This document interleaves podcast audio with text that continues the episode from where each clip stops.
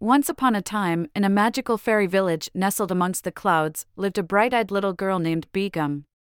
She was known for her hardworking nature and her unfailing kindness.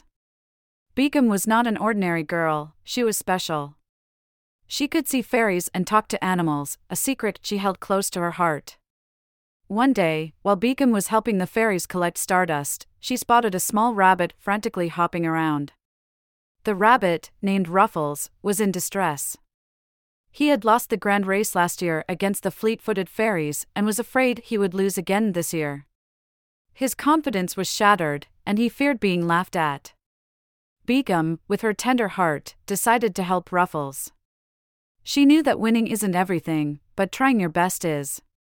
She told Ruffles, Remember, the only time you fail is when you stop trying.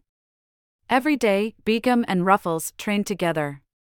They practiced running, hopping, and even some flying with the help of fairy dust. Ruffles gradually started to regain his confidence, and they both worked hard, never losing their motivation even when things got tough. The day of the big race came, and the entire fairy village was buzzing with excitement. Ruffles was nervous, but Begum reassured him it doesn't matter if you win or lose, Ruffles. What matters is that you try your best. And so, the race began. Ruffles hopped, ran, and flew with all his might. He stumbled a few times, but he didn't give up. He kept pushing forward, motivated by Begum's encouraging words. In the end, Ruffles didn't win the race. He came second, narrowly beaten by a swift fairy. But there were no tears this time, only a wide smile on his face.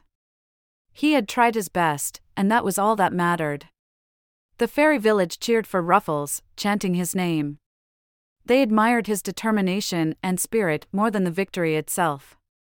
Ruffles thanked Begum, his eyes sparkling with gratitude. I may not have won, but I feel like a winner, Begum.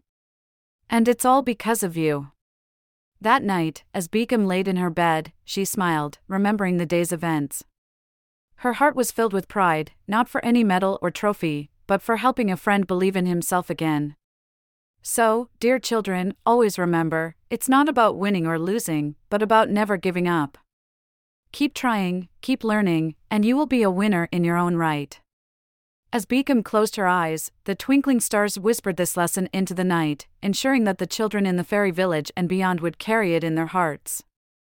And that's the story of Begum and the rabbit's remarkable race in the fairy village, a tale of hard work, perseverance, and true friendship. Now, let's close our eyes and dream of our own remarkable races.